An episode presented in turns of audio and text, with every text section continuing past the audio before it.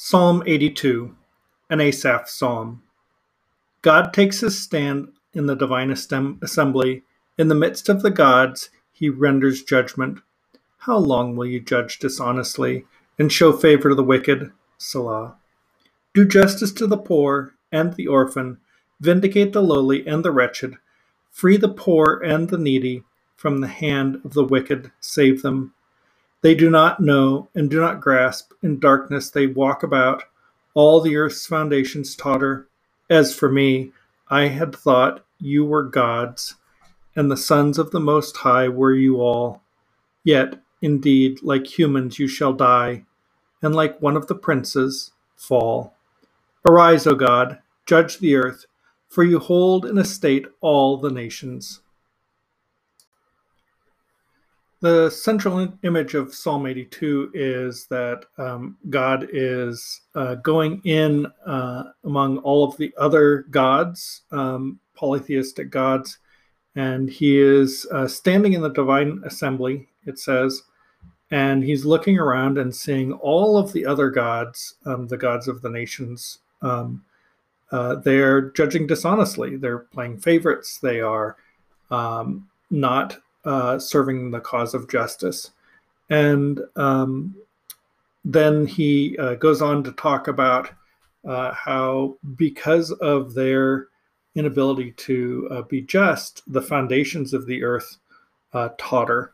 And the idea here is that the entire um, universe is founded on the idea of justice. And if justice is not served, then it shakes the foundations of the earth.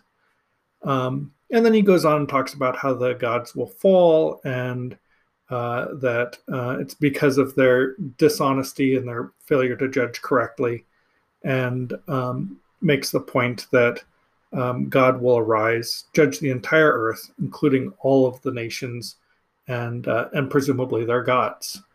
And um, I think something that is a little bit uh, difficult about thinking about um, the God of the uh, of the Hebrew Scriptures is there's an emphasis on justice that um, many of us don't quite get or understand. Um, but it's a little bit easier when you think about um, people who have, um, you know, who are living in a bad situation because of favoritism, because they're being treated poorly, and uh, and there's um, a sense that this isn't something that happens uh, on the surface, but it's actually a deep problem that goes all the way to the foundations of the earth. Um, the entire enterprise of creation rests on this idea of justice. And so, God, by his um, position as the creator and the ruler over you know, gods and nations, um, it's his duty to make sure that justice is served and justice is enforced. And what that means is that he has the right, in fact, the responsibility to set up laws, to set up rules about way the way that people should behave and interact with each other. And um, if he doesn't do that, he's falling, he's failing to do his his job. He's failing to support um, uh, the goal of, of justice, and, and his creation will crumble.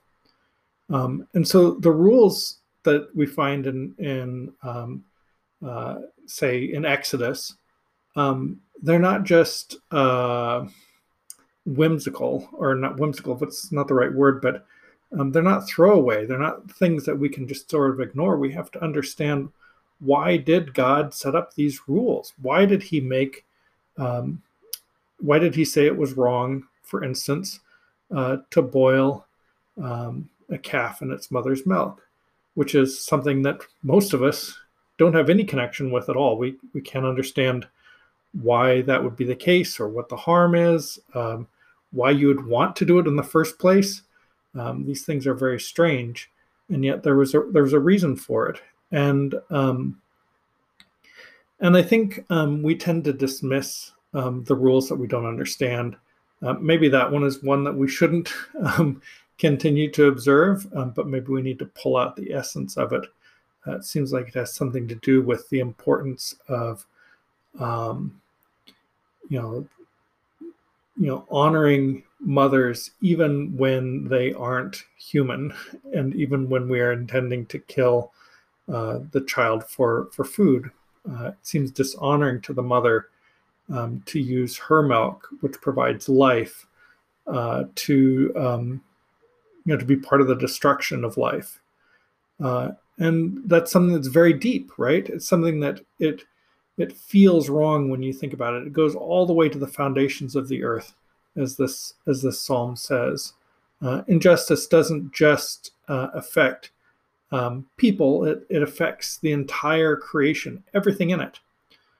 Um, and I think that's one of the reasons we need to take a little bit more seriously uh, following um, the commandments and why it's such a scandal that in Christianity, um, you know, the idea of Christianity is that um, Jesus can be your righteousness. That's literally the the idea is that because of His sacrifice, um, we don't have to have our own righteousness. We can use His.